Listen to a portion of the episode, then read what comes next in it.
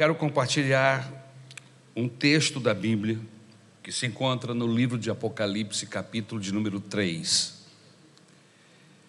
Eu quero falar sobre a igreja de Sardes e quero abordar alguns pontos, algumas situações que esta igreja viveu. Com qual objetivo, pastor? De quem sabe nos identificarmos com algumas dessas situações em que esta igreja estava e buscarmos ao Senhor. Separamos esta semana para gastarmos um pouco mais de tempo na presença de Deus. O desafio não era apenas vir ao culto, orar naquele momento ou no momento que aqui estivermos. O nosso desafio é criarmos um hábito de orar em nossas casas, junto com a nossa família, todo instante. Tem dois juntos, já, é, tem, já dá para orar. Está sozinho, ora. Está com a esposa, ora. Chegou um filho, ora. Pedir a misericórdia de Deus sobre a nossa casa, sobre a nossa família, sobre o nosso país. Precisamos que o Senhor venha com as suas asas cobrir a igreja.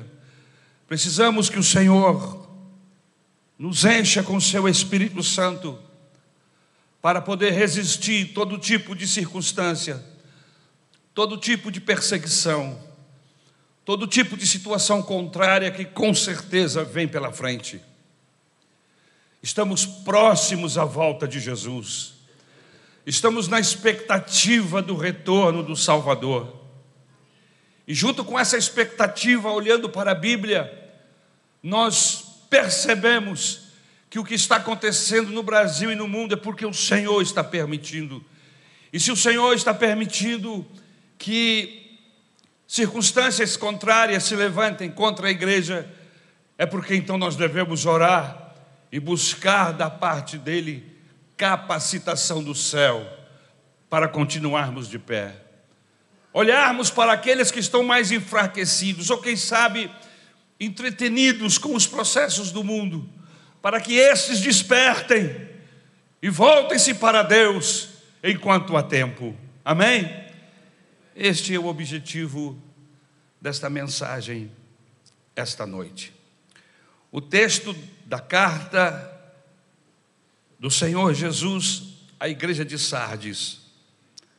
O texto diz assim: Ao anjo da igreja em Sardes escreva: estas coisas diz aquele que tem os sete Espíritos de Deus e as sete estrelas. Conheço as obras que você realiza, que você tem fama de estar vivo, mas está morto. Fique vigiando e fortaleça o restante que estava para morrer, porque verificarei que as obras que você realiza não são íntegras na presença do meu Pai, do meu Deus. Lembre-se, lembre-se, pois, do que você recebeu e ouviu. Guarda e arrependa-se. Se você não vigiar, virei como ladrão, e você de modo nenhum saberá em que hora virei contra você. Mas você tem aí em Sardes umas poucas pessoas que não contaminaram as suas vestes. Elas andarão comigo vestidas de branco, pois são dignas. O vencedor será assim vestido de branco, e de modo nenhum apagarei o seu nome do livro da vida. Pelo contrário, confessarei o seu nome diante de meu Pai e diante dos seus anjos. Quem tem ouvidos, ouça o que o Espírito diz às igrejas. Obrigado, meu Deus, pela tua graça, pelo teu favor. Mais uma vez eu rogo a tua graça sobre a minha vida e sobre a igreja presente, a igreja que nos ouve através do YouTube. Senhor, que esta mensagem possa alcançar os nossos corações e possa promover mudanças, possa promover, Senhor, bênção e a maior bênção que nós precisamos é de uma vida restaurada, é de um renovo espiritual, é de outra vez ter o nosso coração ardendo, inflamado de amor pela tua pessoa bendita. Faz conosco, Senhor, outra vez, a começar de mim, meu Senhor, é o que eu rogo em nome de Jesus. Amém. Reavivamento ou sepultamento? Reavivamento ou sepultamento? Esse é o tema da mensagem. A história da igreja de Sardes tem muito a ver com a história da cidade de Sardes. A glória de Sardes estava no seu passado. Sardes foi a capital da Lídia no século 7 a.C. Viveu o seu tempo áureo nos dias do rei Cresso. Era uma das cidades mais bonitas, magníficas do mundo desse tempo. Tinha sua situada no alto de uma colina, amuralhada e fortificada. Esta cidade sentia-se imbatível, inexpugnável. Seus soldados e habitantes pensavam que jamais cairiam nas mãos dos inimigos. De fato, a história nos diz que a cidade jamais fora derrotada por um confronto direto. Seus habitantes eram orgulhosos, seus habitantes eram arrogantes e autossuficientes. Mas a cidade orgulhosa caiu nas mãos do rei Ciro da Pérsia em 529 a.C. Quando este o cercou, ou melhor, cercou a cidade por 14 dias. E quando seus soldados estavam dormindo, ele penetrou com seus soldados por um buraco na muralha, o único lugar vulnerável, e dominou a cidade. Mais tarde, em 218 a.C., Antíoco Epifânio dominou a cidade da mesma forma, e isso por causa da autoconfiança e por causa da falta de vigilância dos seus habitantes. Os membros desta igreja, a igreja de Sardes, entenderam claramente o que Jesus estava dizendo quando afirmou: Sede vigilantes, se não virei como ladrão de noite. É interessante como o Senhor Jesus se identifica com a cidade de acordo com o seu histórico, com as circunstâncias que envolviam a, a vida do passado e do presente desta cidade e desta igreja. A cidade de Sardes foi reconstruída no período de Alexandre Magno e dedicada à deusa Cibele. Essa divindade padroeira era creditada com o poder especial de restaurar vida aos mortos. Mas a verdade é que a igreja estava morrendo. E só Jesus poderia dar vida àqueles crentes. No ano de número 17 depois de Cristo, Sardes foi parcialmente destruída por um terremoto e reconstruída pelo imperador Tibério romano. A cidade tornou-se famosa pela ou pelo alto grau de imoralidade que a invadiu e a levou à decadência que a dominou. Quando João escreve esta carta, Sardes era uma cidade rica, mas totalmente degenerada. Sua glória estava no passado.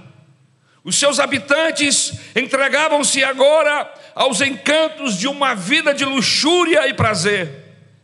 E a igreja ali naquela cidade tornou-se como a cidade. Em vez de influenciar, foi influenciada. Era como sal sem sabor, como uma candeia que está escondida. A igreja não era nem perigosa, nem desejável para a cidade de Sardes. É nesse contexto que vemos Jesus enviando esta carta à igreja.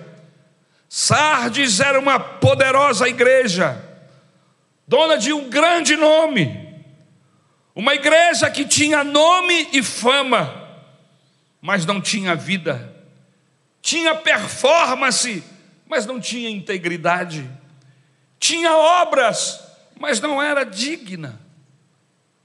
A esta igreja, Jesus envia uma mensagem revelando a necessidade imperativa de um poderoso reavivamento, uma atmosfera espiritual sintética substituía o Espírito Santo naquela igreja. Ela substituía a genuína experiência espiritual por algo simulado. A igreja estava caindo num tupor espiritual e precisava de um reavivamento. O primeiro passo para o reavivamento é ter consciência de que há crentes mortos e que existem outros que estão dormindo, dormindo e que precisam ser despertados. Eu vou repetir. O primeiro passo para um reavivamento em qualquer igreja, em qualquer tempo, é se ter a consciência de que a gente que morreu espiritualmente, é entender que existem crentes, membros da igreja, que estão em uma dormência espiritual e precisam urgentemente serem despertados. Não é diferente o estado da igreja hoje. Ao sermos confrontados por aquele que anda no meio do candeeiro, precisamos também tomar conhecimento da nossa necessidade, de que realmente precisamos de um reavivamento hoje. Irmãos, eu tenho plena consciência no meu coração que eu preciso de um reavivamento que eu preciso outra vez sentir a chama do fogo do Espírito arder no meu coração até me consumir por completo. Esse é o meu desejo. Mas se eu não trabalhar, se eu não me esforçar, se eu não me integrar totalmente permitindo que o Espírito Santo faça, morrerei só com o desejo não alcançarei o objetivo da minha vida, que é ser totalmente cheio do Espírito Santo de Deus. E eu vou lhe dizer: corremos grave perigo porque só existe uma forma, uma maneira de nos sustentarmos de pé diante de uma sociedade tão corrupta, tão maligna como a sociedade que vivemos hoje. Só há uma forma de resistirmos se estivermos totalmente ligados, plugados, cheios do Espírito Santo de Deus. Devemos olhar para esta carta não como uma relíquia, mas como um espelho em que vemos a nós mesmos. O primeiro ponto deste sermão é uma necessidade de reavivamento. Você sente necessidade de reavivamento? Você sente necessidade de estar mais, mais sensível à voz de Deus, mais entregue nas mãos do Senhor? Pastor, por que, é que o senhor acha que nós precisamos de um avivamento? Eu estou até bem. Ah, eu leio a Bíblia de vez em quando, eu frequento a igreja, eu participo dos movimentos que a igreja elabora. Pastor, eu não estou tão mal assim, por que é que o senhor acha que eu, nós estamos precisando de um avivamento? Queridos, eu acho sim que nós, todos nós, a maranata inteira, está precisando de um reavivamento. Por quê, pastor? Quando há crentes que só têm nome no rol da igreja, mas ainda estão mortos espiritualmente, ou seja, ainda não são convertidos. Então eu entendo que nós precisamos de um avivamento. A igreja de Sardes vivia de aparências. A palavra de Jesus, a igreja foram mais bombásticas do que um terremoto que destruiu a cidade no ano 17 depois de Cristo. A igreja, meus queridos, tinha adquirido um nome. A fama da igreja de Sardes é que ela era notável. Assim, pastor? A igreja gozava de grande reputação na cidade. Não havia falsa doutrina. Lá haviam guardiões que seguravam a doutrina a igreja gozava desta reputação. Não se ouve de balamitas, nem dos nicolaítas, nem mesmo dos falsos ensinos de Jezabel.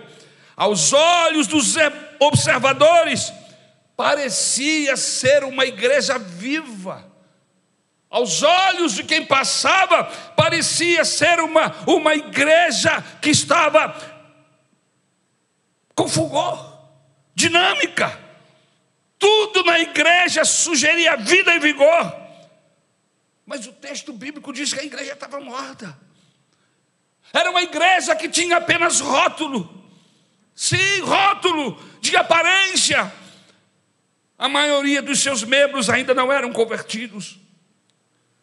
O diabo não precisou perseguir essa igreja de fora para dentro ela já estava sendo derrotada pelos seus próprios pecados. Às vezes, meus irmãos, eu fico muito preocupado em que o inimigo, conversando com os seus comparsas, digam: aquela ali não precisa que a gente faça nada, vamos dar tempo, só deixar que ela se autodestrói.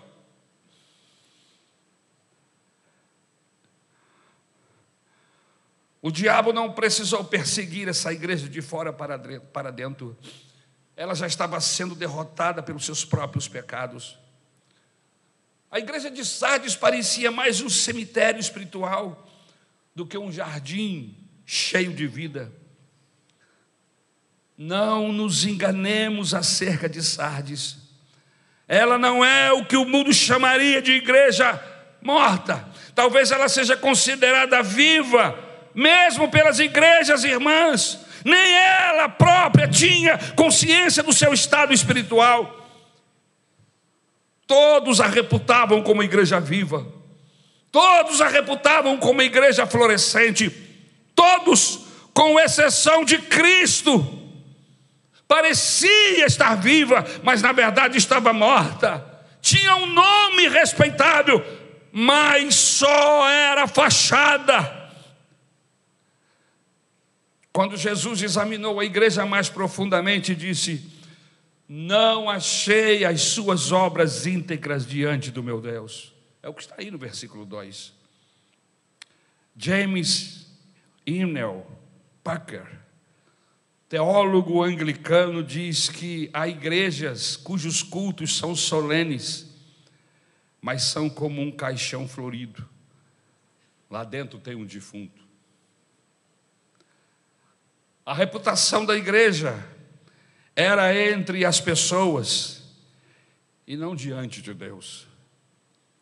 A igreja tinha fama, mas não vida. Tinha pompa, mas não Pentecoste. Tinha exuberância de vida diante dos homens, mas estava morta diante de Deus. Deus não vê o homem como nós vemos. A fama diante dos homens nem sempre é glória diante de Deus. Aquela igreja estava se transformando apenas em um clube social e eles não se deram conta. A fé exercida pela igreja era apenas nominal. O cristianismo da igreja era apenas nominal, seus membros pertenciam a Cristo apenas de nome, porém não de coração. Tinham fama de vivos, mas na realidade estavam mortos. Mortos. Fisicamente vivos, espiritualmente mortos. Fiquei sabendo de um pastor que anunciou o funeral da igreja e trouxe um caixão para dentro da igreja e colocou o caixão. E convidou os membros da igreja no domingo a passar para ver o morto. O caixão estava fechado. Dentro do caixão tinha um espelho. Todo mundo que chegava para ver o morto olhava a cara dele.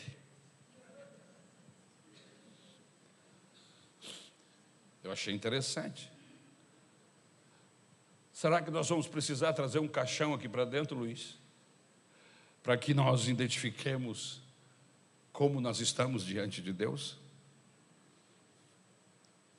Por que precisamos de um avivamento, pastor? Por que, que o senhor acha que nós estamos precisando de um avivamento? Quando há crentes que estão do CTI espiritual em adiantado estado de enfermidade espiritual, Irmãos, na igreja de Sardes havia crentes espiritualmente em estado terminal.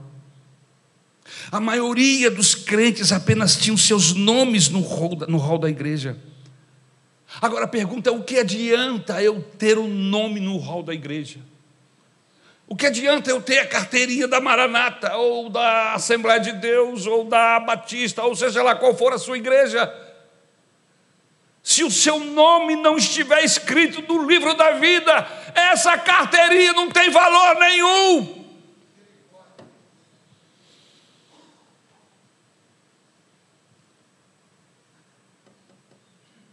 Mas havia também crentes doentes, fracos, em fase terminal. Você sabia que o mundanismo adoece a igreja? que o pecado mata a vontade de buscar as coisas de Deus, que o pecado mata os sentimentos mais elevados e, e, e petrifica o coração.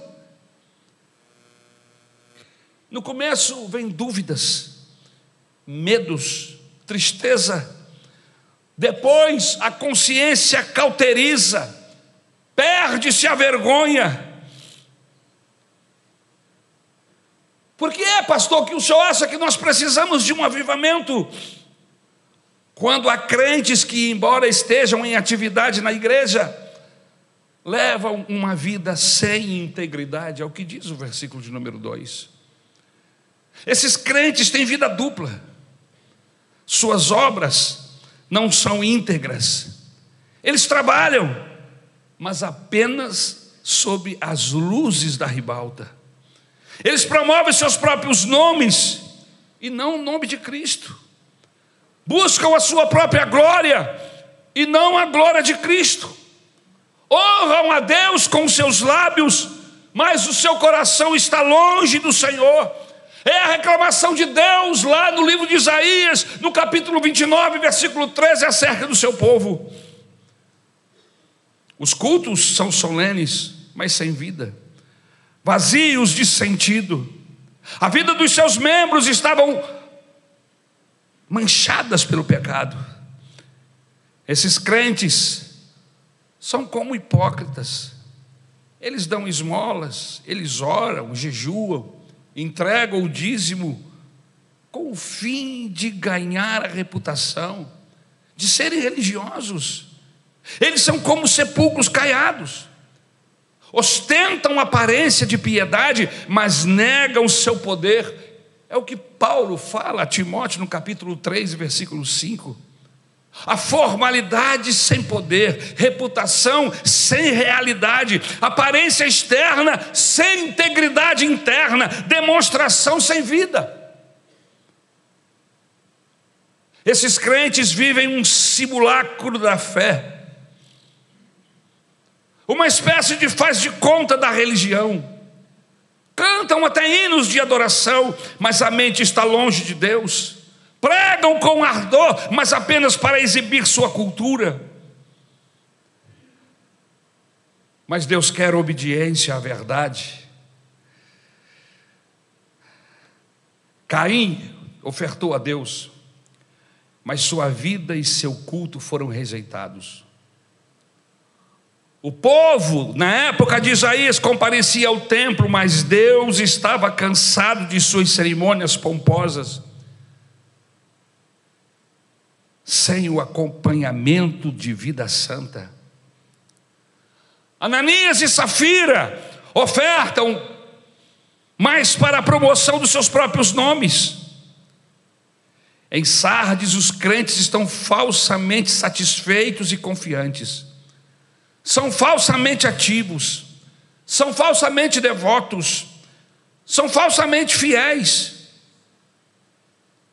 Por que, pastor, que o senhor acha que nós estamos precisando de um avivamento?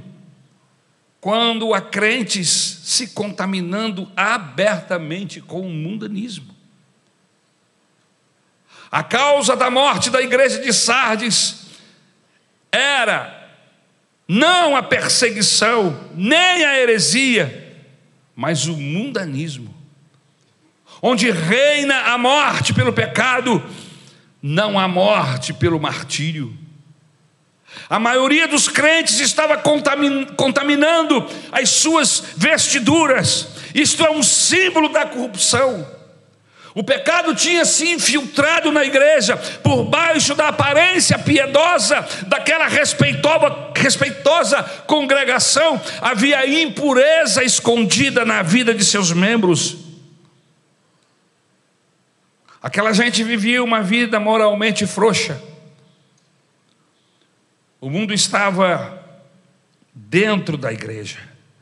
A igreja estava se tornando amiga do mundo, amando o mundo e se conformando com ele. O fermento do mundanismo estava se espalhando na massa e contaminando a maioria dos crentes. Os crentes não tinham coragem de ser diferentes. Eram como Sansão em Juízes capítulo 14, versículo 10. Envolvido com os pecados dos filisteus. Eles não eram como Daniel em Daniel 1:8, que propôs no seu coração, resolveu firmemente em seu coração não se contaminar com as iguarias do rei.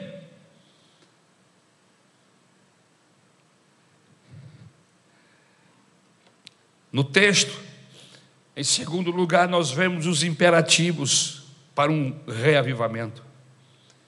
E aqui estão cinco imperativos de Jesus para a igreja. Primeiro, ele diz: ser vigilante. Segundo, ele diz: fortaleça ou consolida o que resta. Em terceiro lugar, ele disse: lembre-se. Em quarto lugar, ele fala: obedeça. E em quinto lugar, ele diz: arrependa-se. Esses são os cinco imperativos de Jesus para a igreja de Sardes. Podemos sintetizar esses imperativos de Jesus em três aspectos básicos. Primeiro, uma volta urgente à palavra de Deus. No versículo de número 3. O que é que eles ouviram e, deve, e deveriam lembrar? O que é que eles ouviram e deveriam guardar e voltar? A palavra de Deus. Aquela igreja tinha se apartado da pureza da palavra. O reavivamento é resultado desta lembrança dos tempos do primeiro amor e desta volta à palavra. Uma igreja pode ser reavivada quando ela volta ao passado e lembra os tempos antigos do seu fervor, do seu entusiasmo, da sua devoção a Jesus. Eu quero lembrar você do tempo em que você era crente do tempo que você não media esforços para estar na presença de Deus, do tempo que você não faltava cultos nem reunião, do tempo que a sua oração era uma oração fervorosa, que enchia o seu coração e o coração de quem ouvia. Vamos trazer a lembrança esses dias, esses dias em que havia uma chama queimando do nosso coração. Você tem marcos com Deus, você olha para trás e você consegue perceber esses momentos da visitação de Deus na sua casa, no seu quarto, na igreja, aonde quer que você estava. Você se lembra disso? Pois é disso que nós precisamos. Precisamos nos lembrar e voltarmos. Aleluia. Aleluia. Deixemos que a história passada nos desafie no presente a voltarmos para a palavra de Deus. Nós temos um grupo de leitura bíblica e temos um número de irmãos fiéis que estão atrás desse fogo de Deus, que se levantam de madrugada, cerca de meia dúzia para buscar ao Senhor. Os demais estão dormindo sono. É bom dormir, principalmente numa noite fria. Ler a Bíblia, não tenho tempo. Estou aprendendo inglês, japonês, alemão, chinês. Estou envolvido com a minha formação e eu não estou aqui absolutamente defendendo ignorância, absolutamente. Mas se nós não abrirmos espaço, a força na nossa agenda para Deus, se nós não nos voltarmos para o Senhor enquanto é tempo, vai acontecer o que o Senhor Jesus está falando a esta igreja. Virei como ladrão, e eu não deixarei que você perceba que eu vim. O que me leva a crer que os que estão firmes, os que estão plugados, os que estão com o coração em chama, esses vão perceber o momento, a, a, o dia, a hora em que o Senhor vai voltar para buscar a igreja. Não serão surpreendidos. Lembra-te, presente imperativo, segue recordando Nunca esqueça de recordar. Arrependa-te ao Cristo imperativo. O momento de fazer uma opção e deixar o mundo para trás. Um corte radical com o estilo de vida mundano.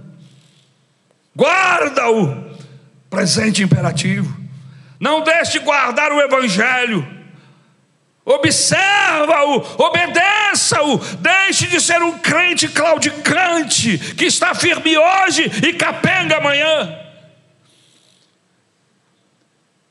Quando uma igreja experimenta um reavivamento, ela passa a ter fome da palavra de Deus.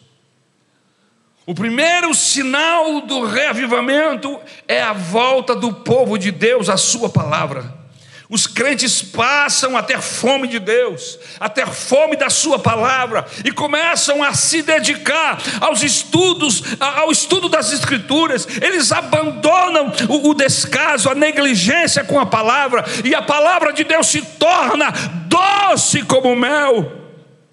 As antigas veredas se fazem novas e atraentes, a palavra torna-se viva, deleitosa, transformadora, aleluia. O verdadeiro avivamento é fundamentado na palavra, orientado e limitado por ela. Ele tem na Bíblia, o avivamento tem na Bíblia a sua base, sua fonte, sua motivação, seu limite e os seus propósitos. Avivamento não pode ser confundido com liturgia animada, com culto festivo com inovações litúrgicas, com obras abundantes, dons carismáticos, milagres extraordinários. O reavivamento é bíblico ou não vem de Deus. Qualquer outra fonte de avivamento que não seja a palavra, a Bíblia Sagrada, não é um avivamento promovido pelo Espírito Santo de Deus. Outra coisa importante é que há uma volta à vigilância espiritual no versículo 2. Sardes caiu porque não vigiou. A cidade de Sardes foi invadida e dominada duas vezes porque se sentia muito segura e não vigiou. E aí o Senhor Jesus alerta a igreja que se ela não vigiar, se ela não acordar, ele virá a ela como ladrão de noite inesperadamente. Para aqueles que pensam que estão salvos, mas ainda não se converteram, aquele dia será dia de trevas e não de luz. É o que diz Mateus capítulo 7, versículo 21. A igreja precisa estar vigilante, contra as ciladas de Satanás, contra a tentação do pecado. Fuja de lugares, situações, pessoas, cuidado com a vaidade do mundo. Alguns membros da igreja em Sardes estavam sonolentos e não mortos. E Jesus os exorta a se levantarem desse sono letárgico. Há crentes que estão dormindo espiritualmente, são acomodados, indiferente às coisas de Deus, sem apetite espiritual, não vibram com as coisas celestiais. Mas tem um grupo de gente fiel. Versículo 4. E ele diz assim: precisam fortalecer os que estavam com o pé na cova e arrancar aqueles que estavam se contaminando com o mundo. Precisamos vigiar não apenas a nós mesmos, mas também aos outros. Uma minoria ativa pode chamar de volta a maioria da morte espiritual. Um remanescente robusto pode fortalecer o que resta e o que está para morrer. A nossa esperança é que, assim como em Sardes, há um grupo fiel, e esta palavra está sendo dirigida a você, aleluia. Nós podemos chamar os que estão dormindo, nós podemos incendiar os que estão apagados, nós podemos trazer para perto aqueles que estão longe. E é isso que o Senhor está falando. Vocês que estão firmes, vocês que são poucos, são fiéis, confirma os que estão vivos, mas que estão dormindo. Precisamos vigiar e orar, pois os tempos são maus, as pressões são muitas, os perigos são sutis. O diabo não atacou a igreja de Sardes com perseguição, nem com heresia mas minou a igreja com o mundanismo. E os crentes não estão sendo mortos pela espada do mundo, mas pela amizade com o mundo. Veja que interessante. A igreja de Sardes não era uma igreja herética e apostata, não. Não havia heresias nem falsos mestres na igreja. A igreja não sofria perseguição, não era perturbada por heresias, não era importunada por oposição dos judeus. Ela era ortodoxa, mas estava morta. O remanescente fiel devia estar vigilante para não cair em pecado e também para preservar uma igreja decadente da extinção, restabelecendo sua chama seu ardor pelo Senhor. E o texto bíblico nos informa que o Senhor chama essa igreja de volta à santidade. Aí no versículo de número 4.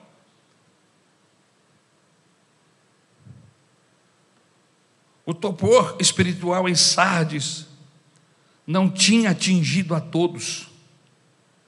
Ainda havia algumas pessoas que permaneciam fiéis a Cristo Embora a igreja estivesse cheia, havia apenas uns poucos que eram crentes verdadeiros e que não haviam se contaminado com o mundo. A maioria daqueles crentes estavam vivendo com vestes manchadas e não tinham obras íntegras diante de Deus. Queridos, as vestes sujas falam de pecado.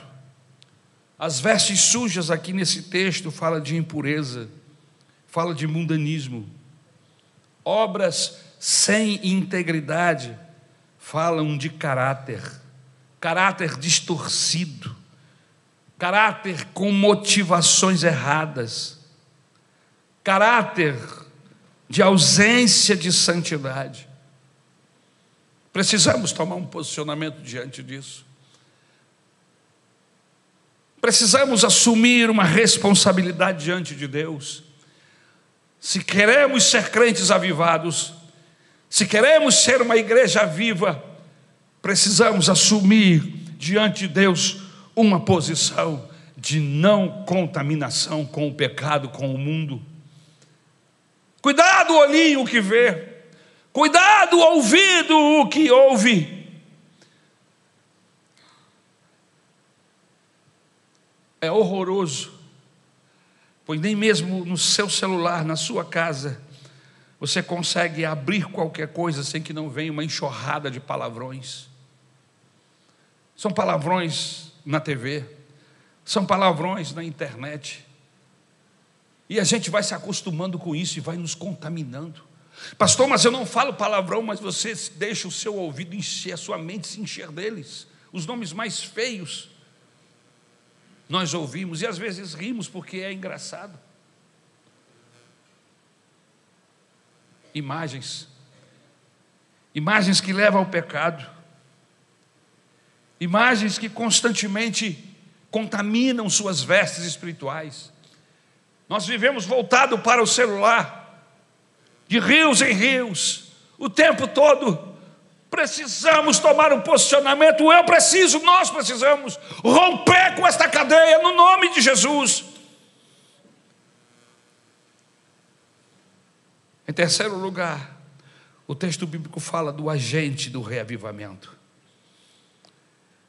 Primeiro, Jesus conhece o estado da igreja, versículo 1. Jesus conhece as obras da igreja, ele conhece a nossa vida, ele conhece o nosso passado, nossos atos, nossas motivações. Seus olhos, diz o texto bíblico, diz o texto que são como chama de fogo. Ele vê tudo e a tudo ele sonda. E ele consegue ver a igreja de Esmirna, que é pobre, mas aos olhos de Deus ela é rica. Ele vê que na igreja apostata de Tiatira havia um remanescente fiel. Ele vê que a igreja que tem uma grande reputação de ser viva e avivada, como Sardes, está morta. Ele vê que uma igreja que tem pouca força, como Filadélfia, tem uma porta aberta. Ele vê que uma igreja que se considera rica e abastada, como Laodiceia, não passa de uma igreja pobre e miserável. Jesus conhece também a nossa igreja aqui na estrada do Cabo Sul. Ele sabe, sabe quem somos, sabe como estamos e do que precisamos. Louvado seja o seu nome.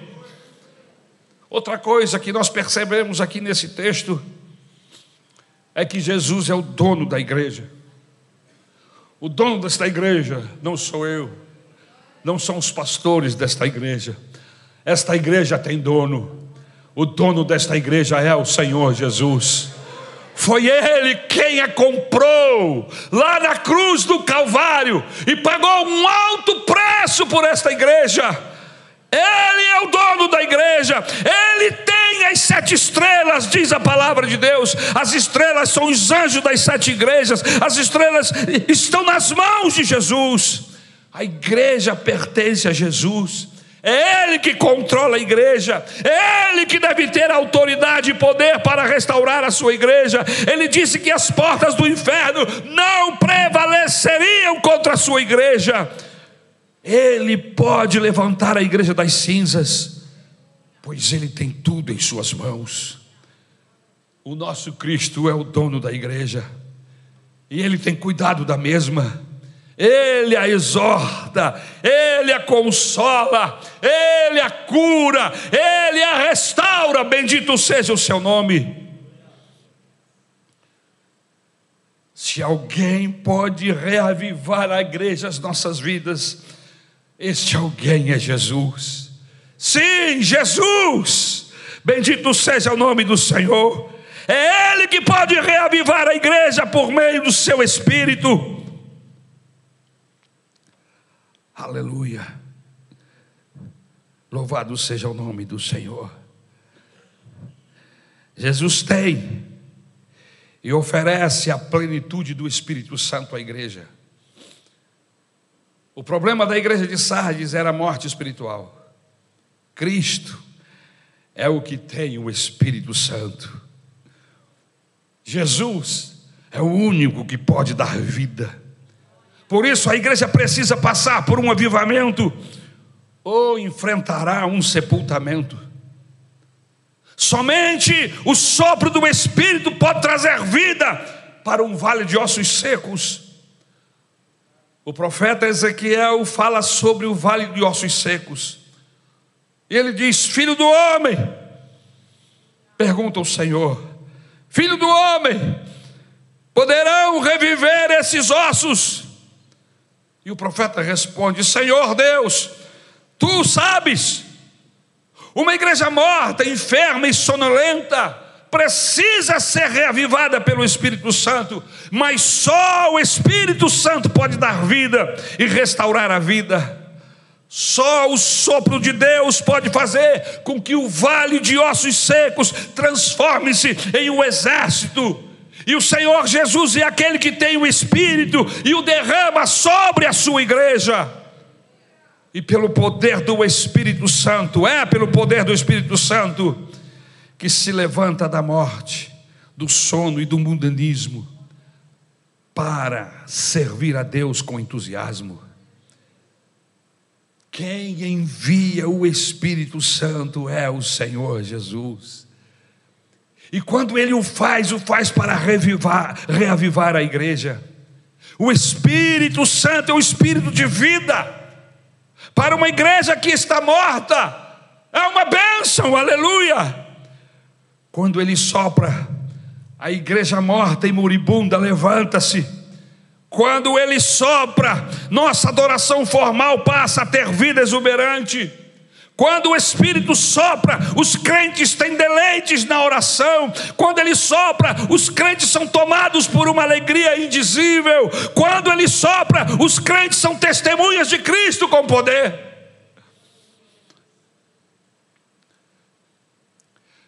Nós, como pastores, promovemos semanas de busca de Deus vigílias. Abrimos espaços na programação da igreja para que isto aconteça. Mas só de isto acontecer já mostra a nossa condição. Concordam comigo? Se nós tivéssemos uma vida relevante espiritualmente, não iríamos precisar de semana de busca de Deus, pastor, porque isso seria uma constância. Se precisamos abrir espaço na nossa agenda, na nossa programação para fazer isso, é porque então há uma carência, há um vazio, há uma necessidade. E a mensagem desta noite tem como objetivo mostrar exatamente isto: que nós precisamos retomar a nossa carreira que nós precisamos retomar o nosso lugar diante de Deus. A palavra diz que devemos orar no Espírito, pregar no Espírito, adorar no Espírito, viver no Espírito e andar no Espírito. Uma igreja inerte só pode ser reavivada por Ele. Uma igreja sonolenta só pode ser despertada por Ele. Uma igreja fraca só pode ser fortalecida pelo Espírito Santo. Uma igreja morta precisa receber vida. Oh, que sejamos crentes cheios do Espírito de Cristo. Uma coisa é possuir o Espírito, outra é ser possuído por Ele, aleluia. Uma coisa é ser habitada pelo Espírito ou habitado pelo Espírito, outra é ser cheio do Espírito. Uma coisa é ter o Espírito residente, outra é ter o Espírito presidente. É Ele que dirige a minha vida e a sua vida. E eu quero terminar falando das bênçãos de um reavivamento. Santidade, meus irmãos, agora é garantia de glória no futuro. Veja o versículo de número 5. O vencedor será assim vestido de branco de modo nenhum apagarei o seu nome do livro da vida. Pelo contrário, confessarei o seu nome diante do meu Pai e diante dos seus anjos. Santidade agora é garantia de glória no futuro. A maioria dos crentes de Sardes tinha contaminado suas vestiduras, isto é, tornaram-se impuros pelo pecado. O vencedor receberia vestes brancas. Vestes brancas na Bíblia é símbolo de festa. Vestes brancas na Bíblia é símbolo de pureza, é símbolo de felicidade, de vitória. Sem santidade não há salvação, sem santificação ninguém verá a Deus, sem vida com Deus aqui não haverá vida com Deus no céu, sem santidade na terra não há glória no céu. Outra coisa, quais são as bênçãos do reavivamento, pastor? Quem não se envergonhar de Cristo agora, terá seu nome proclamado no céu por Cristo. Quando uma pessoa morre, nós buscamos o atestado de óbito. Tira-se o nome do livro dos vivos. E esta pessoa passa, o seu nome passa a estar no livro dos mortos, lá do cartório. São livros diferentes. Os nomes dos mortos não constam no registro dos vivos. O salvo jamais será tirado do rol do céu. Aleluia. Aqueles que estão mortos espiritualmente e negam a Cristo nesta vida, não têm os seus nomes escritos no livro da vida. Mas aqueles que confessam a Cristo e não se envergonham do seu nome, terão seus nomes confirmados no livro da vida e seus nomes confessados por Cristo diante do Pai. Os crentes fiéis confessam e são confessados. Nosso nome pode constar do registro de uma igreja, sem estar no registro de Deus. Você já parou para pensar nisto? Temos apenas a reputação de estar vivo insuficiente. Isso é insuficiente. Importa que o nosso nome esteja no livro da vida a fim de que seja proclamado por Cristo no céu. Naquele dia, diz o Senhor, eu vou confessar o seu nome. De que maneira? Senhor, este aqui é meu, este aqui foi lavado e remido pelo meu sangue, abriu o seu coração para mim, esforçou-se para ficar vivo e eu o ajudei, e ele conseguiu chegar aqui, ele é meu, aleluia é Jesus nos confessando diante de Deus. E eu quero concluir essa mensagem com um texto da Bíblia. Quem tem ouvidos, ouça o que o Espírito diz às igrejas. Que o Senhor Deus envie sobre nós nesses dias um poderoso reavivamento que nesses dias de busca possamos encontrar o Senhor, aquecer o nosso coração e não permitir que o pecado, as circunstâncias da vida venham nos esvaziar outra vez. Estamos vivendo os últimos dias, estamos vivendo dias de friagem espiritual como nunca, mais do que nunca. É hora da igreja estar salgando, é hora da igreja estar iluminando, é hora da igreja, com a sua vida diante de Deus, está iluminando as trevas e trazendo pessoas para Deus. É hora de buscarmos ao Senhor enquanto podemos achá-lo. Vamos ficar de pé em nome de Jesus. Aleluia. Louvado seja o nome do Senhor. Eu quero orar ao Senhor. Mas antes de orar a Deus, nós vamos cantar um louvor.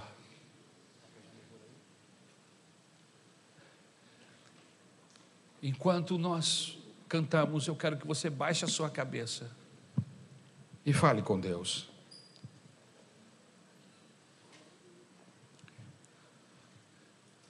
Nós não podemos ser avaliados pelos outros, nós temos que ser avaliados pela palavra de Deus, pelo Espírito Santo.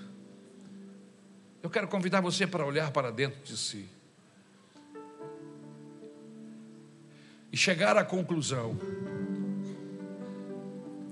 de que você precisa desta renovação de Deus.